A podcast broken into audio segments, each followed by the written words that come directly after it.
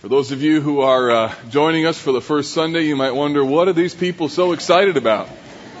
And I hope to show you today what it is that we sing about and why we sing this way on this day.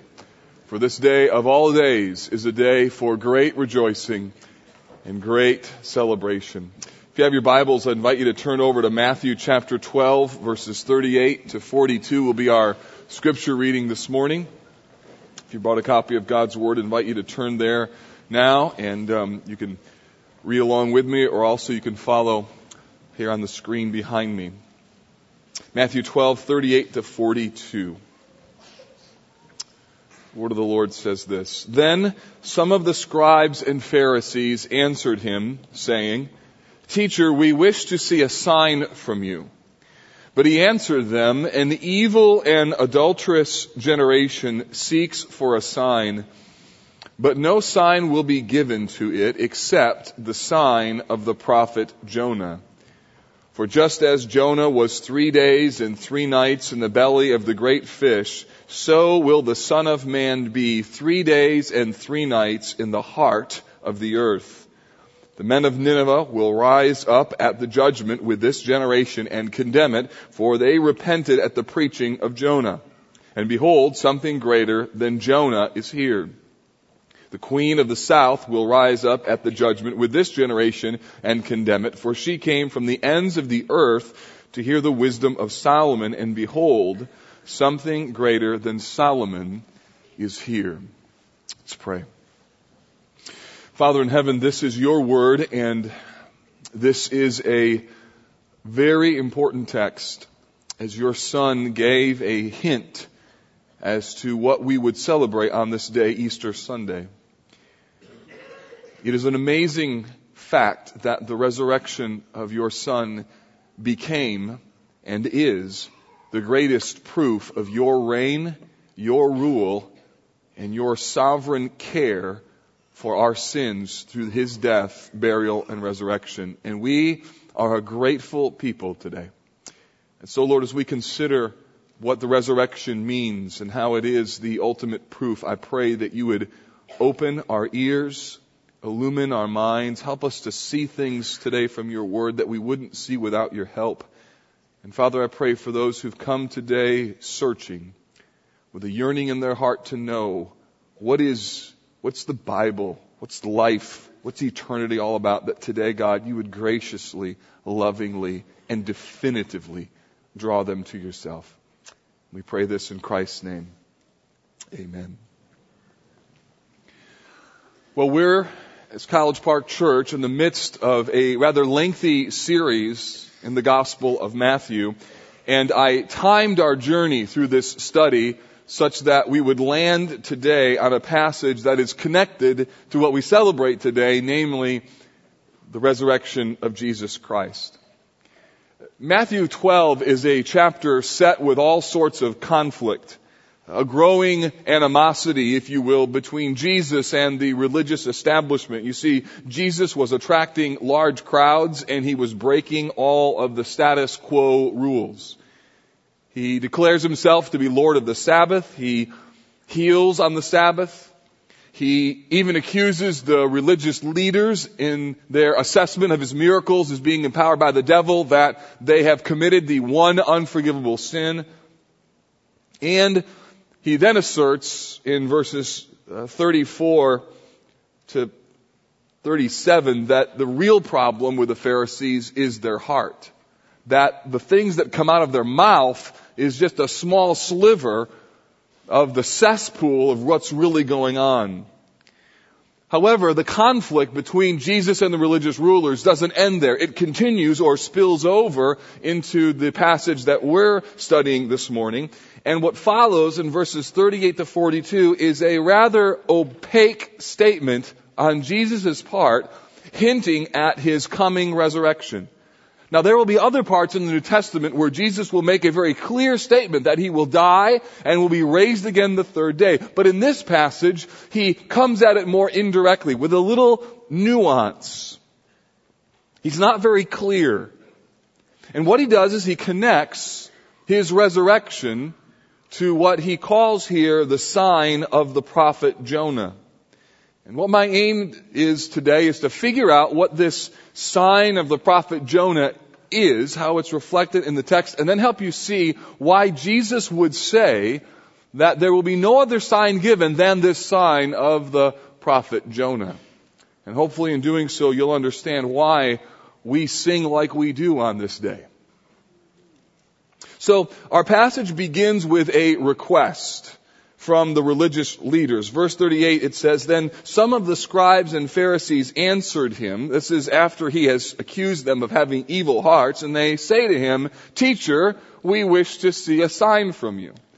Now it sounds innocent enough, doesn't it? Teacher, we wish a sign from you. But the problem is sometimes even innocent things that we do end up being really bad decisions. For example, if you happen to be the editor at the Indianapolis Star who decided, you know would be fun to do? Let's take a picture of Mike Krzyzewski and go ahead and put little horns on him and then print out 30,000 copies of the Indy Star. Not a good idea, right? Especially when he's the coach that's going to face your hometown team Monday night, right? So sometimes the best ideas that we have are not necessarily really good decisions. And this sounds on the part of the Pharisees as if it's a genuine request. Teacher, we would see a sign from you. But the problem is, is that even the word teacher cues us in. Matthew never uses the word teacher in reference to Christ except by those who are trying to trap him and those who are not his true followers. So this is not a, a genuine request. This is another attempt to trap the Lord Jesus. They request a sign from him. And what's remarkable is that Jesus has just performed a miracle. Just a few verses earlier, he had healed this man who was both blind and mute. But what they're looking for here is different than a miracle. There's a little distinction in the Bible between a miracle and a sign. A, a, miracle was something that was done on earth, and sometimes people believe that those miracles could be performed by those who not only had God-given powers, but even satanic powers. But a sign was different. No, a sign was something that came from heaven downward, and it was a, an indication of God's approval, a, validation, or a credential, if you would. An example of this, a good one, would be at Jesus' baptism when God pronounces, Behold, this is my beloved Son in whom I am well pleased. So what they're looking for is that kind of sign. Prove that you are the Son of God. Show us that you are the Son of God. Interestingly enough, it's the same kind of phraseology that we heard in Matthew 4 at the temptation of Jesus where the devil says to Christ, if you are the Son of God, then cast yourself off of this pinnacle. Jesus knows, however, that what's going on inside of their hearts is really a an adulterous, wicked heart that's in rebellion against God, which is why in verse 39 he says this, an evil and adulterous generation seeks for a sign, but no sign will be given to it except the sign of the prophet Jonah. So Jesus sees their desire for proof not as a genuine desire or as an honest discovery process, but rather their request for a sign simply shows how far off they really are from true faith. See, the problem is, is that all that they needed was standing right in front of them.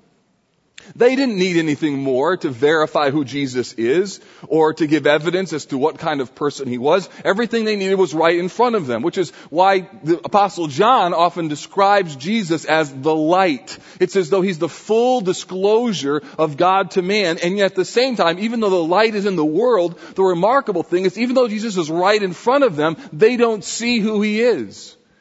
John Chapter 1 verse 9 says, the true light which enlightens everyone was coming into the world. He was in the world and the world was made through him, yet the world did not know him. He came to his own, but his own people did not receive him. You see, here is what happens so often that people refuse to believe what should be so obvious to them. They want some sort of proof they, they want God to show up or send you an email or a text message or show me that you're out there when the reality is the nagging conviction in your soul over who you are and what you've done. That's enough proof and you know it. But the reality is you want more. But the fact is if you had more, you'd still want more. Because the problem isn't proof. The problem is the heart. Now skip ahead to verse 41. We'll come back to verse 40.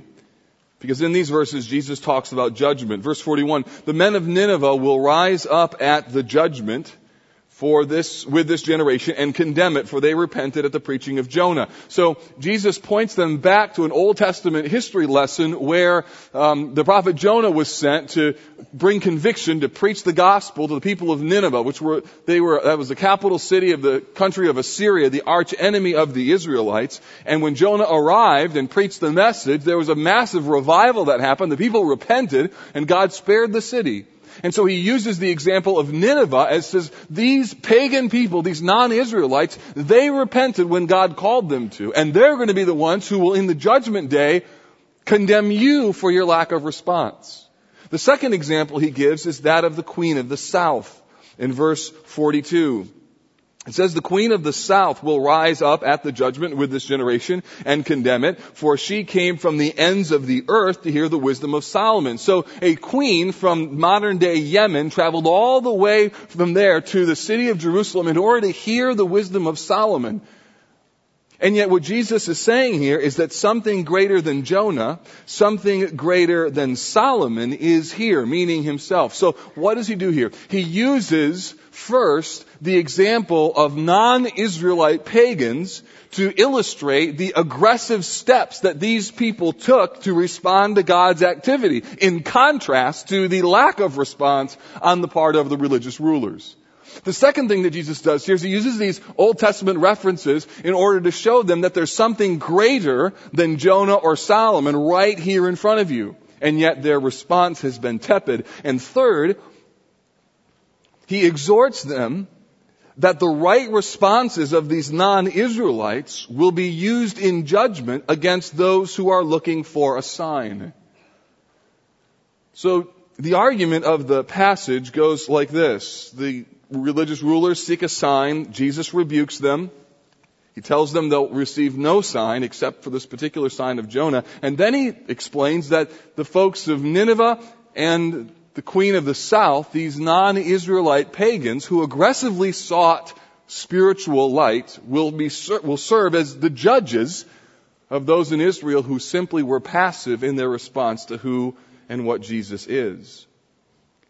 Now the important part of this entire little paragraph is what is found in verse 39 and 40. Here's what it says. But no sign will be given except the sign of the prophet Jonah. Now this sign relates to the story of Jonah, who was this prophet that was told to go to Nineveh. And in his rebellion against God initially to go and preach to the people of Nineveh, he boarded a ship and went the opposite direction. There was a huge storm. Jonah was eventually tossed into the sea and a great fish came and swallowed him. And Jonah spent three days in the belly of the fish trying to come to his senses. And God got his attention.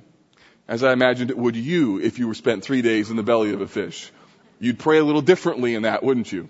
Lord, get me out of here, right? Get me out of here. Little did he know that God was going to use um, a spiritual force and cause Jonah to be thrown up onto the shore, and there he is in whale vomit, rescued, saying, "Hallelujah! What a savior!" Right? Jesus uses this example of Jonah in that he was in the belly of that fish three days and three nights. And Jesus says, verse 40, for just as Jonah was three days and three nights in the belly of the great fish, so will the Son of Man be three days and three nights in the heart of the earth. So what Jesus does here is he uses this sign of Jonah as a foreshadowing of what will happen to him. In other words, Jesus in this moment is predicting his resurrection. Now later on in his ministry, he will be more explicit and very clear, like in Matthew 17 when he says, the son of man is about to be delivered in the hands of men. They will kill him and he will be raised on the third day. But here, what Jesus says is simply, there will be no other sign given to prove that he is who he claims to be than the resurrection. In other words, the resurrection what we celebrate on this Sunday is the ultimate sign from God in regards to His reign and in regards to redemption and in regards to who Jesus is. There is no other sign given than the sign of Jonah. So that means that if you're a person who's trying to figure out what the Bible is all about, and you're trying to figure out what does it mean to be forgiven and what does it mean to be in a right relationship with God, you need look no further than this Sunday. Because this Sunday and what we celebrate on this day of all days is the greatest sign, greatest picture, greatest emblem, greatest proof as to who Jesus is and why he demands allegiance and is worthy of worship. So the sign of Jonah then is the resurrection of Jesus Christ. Well, that answers the first question, what is the sign of Jonah? But the second question is, well, what does this resurrection really mean? Or what makes this resurrection worthy of it being the ultimate proof? I want to give you four things, four reasons, four statements about the resurrection and why the resurrection is the ultimate sign, the exclusive sign. The first is this, is that the resurrection of Jesus Christ signaled the defeat of sin and the defeat of death. In order to understand what's going on here at, resurrection and in the concept of what it meant for Jesus to be loosed from the grave, you have to know that sin and death are absolutely intimately connected.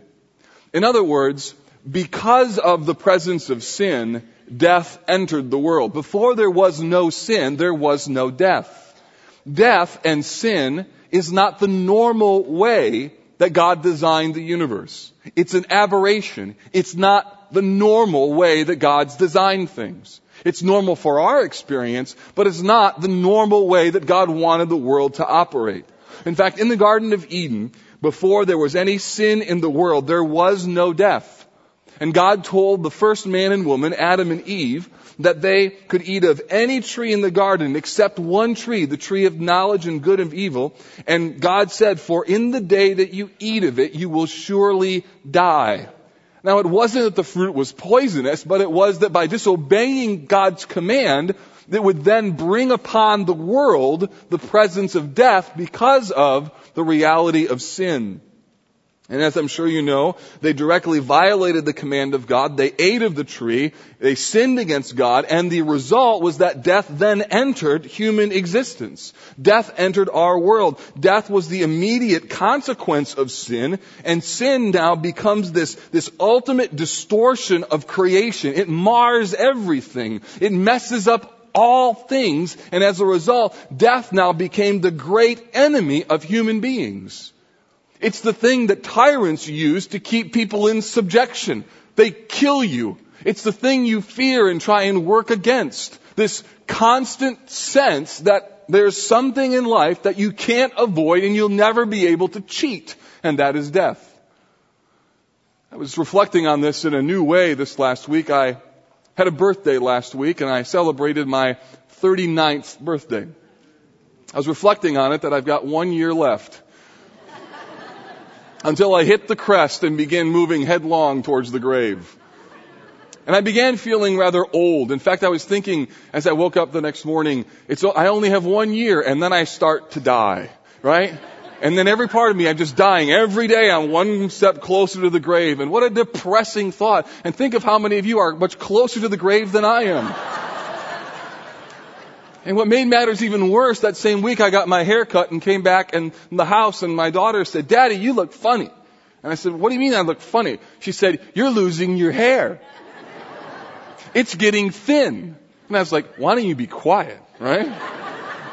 so the reality is we live in a world that is decaying and as much as we try and do to make death dressed up or cleaned up, the reality is death is a sober reminder that sin is real, and because of that, death is in our existence.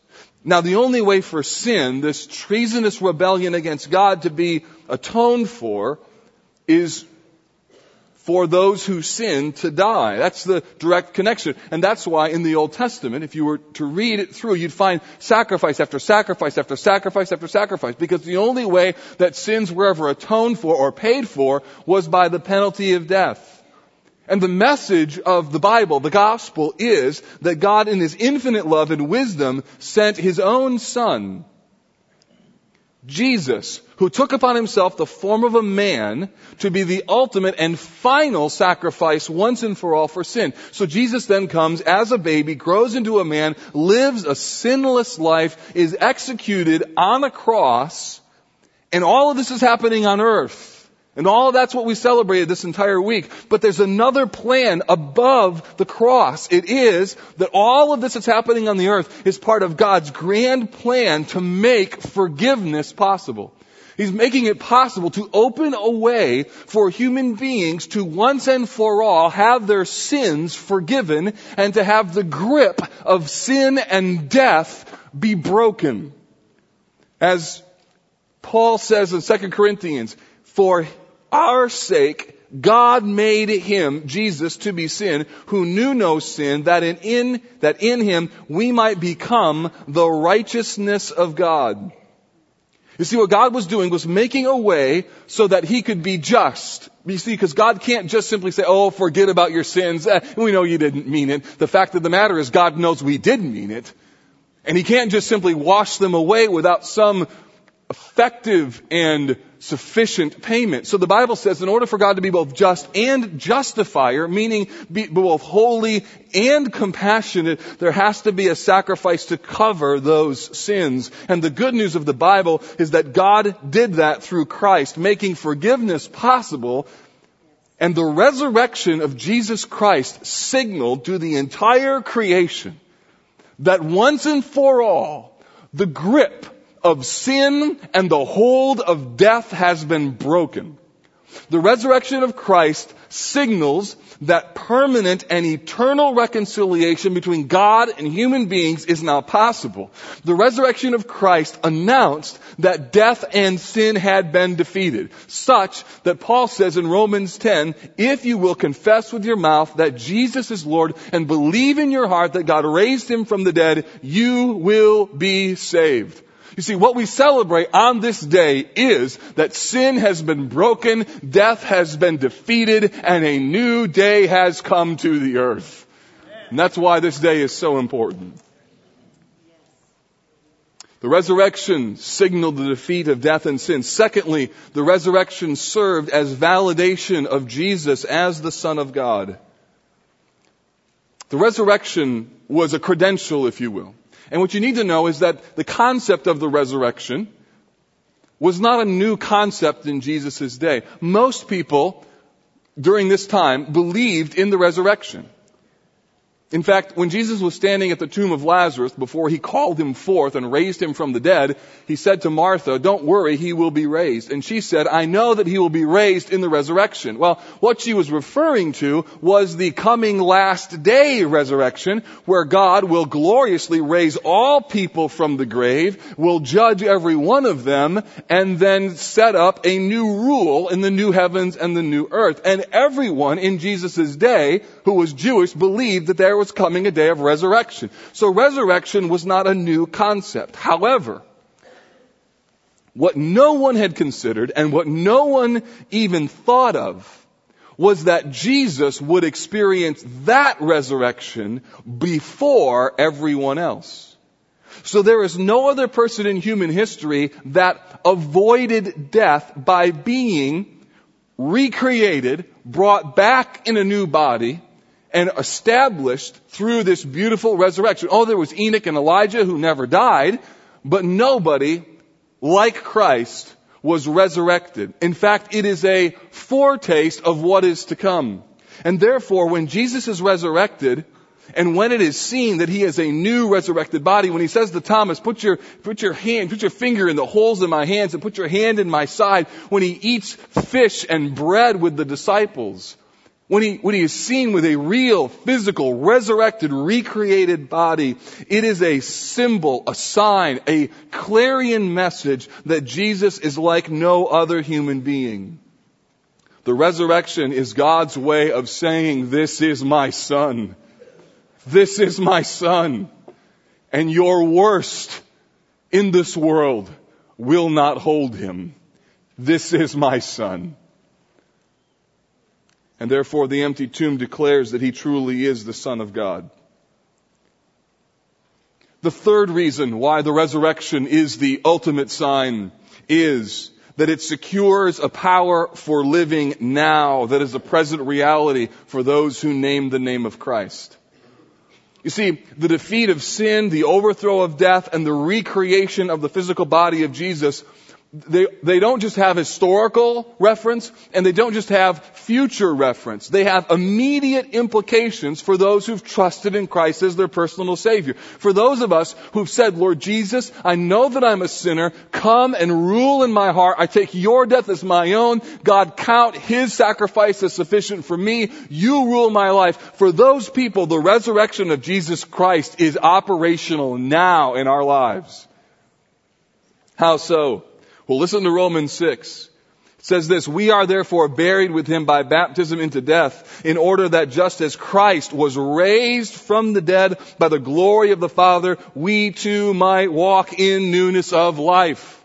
That means that every day that you wake up as a follower of Christ and you enter the world, you are living in a resurrected power.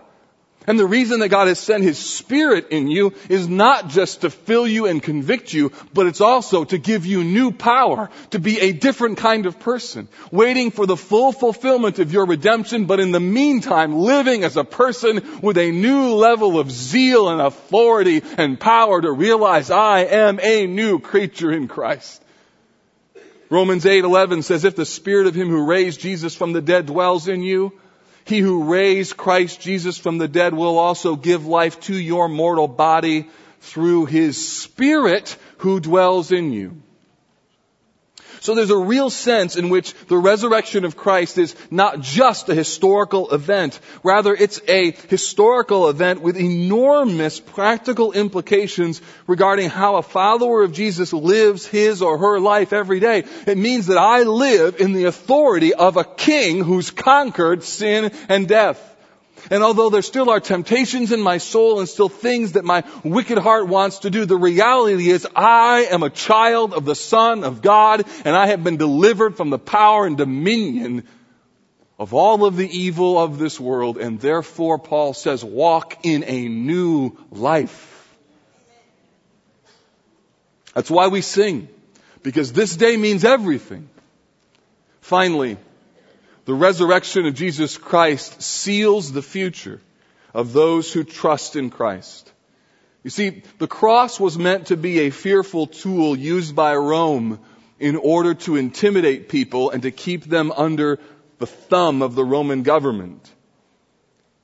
Its cruelty and its torturous method of execution was meant to communicate, don't you dare challenge us or we'll do this to you. And Jesus' crucifixion was a tragedy for the disciples. In their minds, initially it meant that they had chosen to follow the wrong person. Rome and lying religious rulers had won. In the end, they were more powerful than Christ. They killed him. He's dead. He's gone.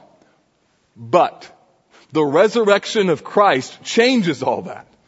You see, the resurrection of Jesus Christ means that He is untouchable.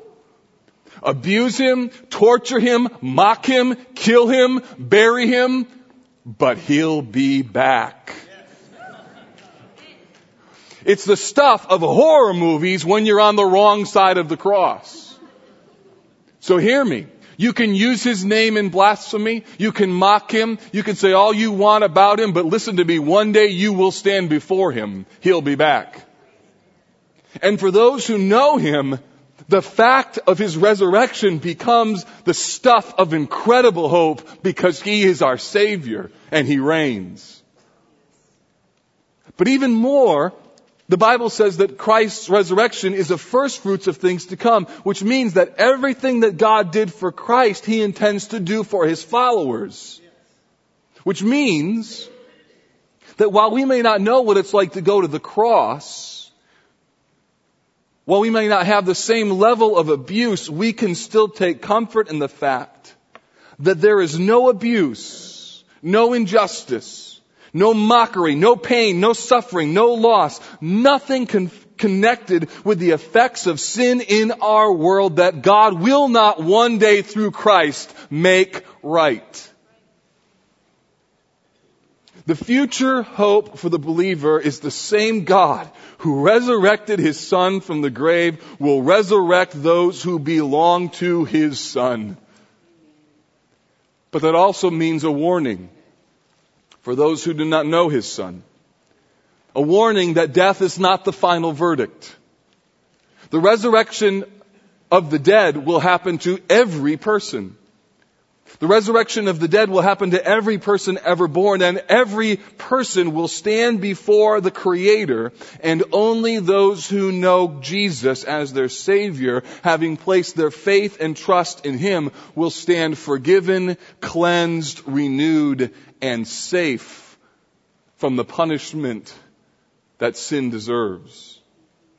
So the resurrection of Jesus Christ is the ultimate sign, both to believers and unbelievers, because it demonstrates the ultimate reign of God over the universe. It demonstrates that the very worst thing in life, death, because of life's greatest aberration, sin, even that God is able to conquer and that there's nothing that God doesn't reign over and supreme. And so Jesus tells the religious rulers that there will be no other sign than this one because there is no greater evidence of the reign of God and the supremacy of His Son and the penalty of sin and God's power to break the grip of sin and death. No other sign. No other proof. You see, this is what separates Christianity from all other faiths. Uh, a, a, a, Muslim hopes in paradise if he does enough to earn Allah's favor. Uh, a Hindu hopes that by doing karma that he will return to earth and pursue a higher spiritual level in some other form. A, a Buddhist hopes that he will lose his identity in the great nameless, formless beyond. But Christianity is so radically different. It places our hope on one person Trusting not in what we do, but trusting in what He did. Everything in Christianity is all through, by, and for Jesus. So that reconciliation with God only comes through Him. And so when God raises Him from the dead, He makes a clear and definitive statement to the universe about who is real and who is really in charge. Which is why Peter said this at Pentecost. Let all of the house of Israel know for certain that God has made him, this Jesus, whom you crucified, both Lord and Christ. He's Redeemer and He is King. There is no greater sign than this one. There is no better proof than an empty grave. There is no more compelling reason to turn and trust Christ than the powerful sign called the resurrection. There is no other proof more substantial than this. And so my question is this. What are you waiting for? And if you know him, this is the day. And so let us rejoice. Father in heaven, thank you that you by your son have won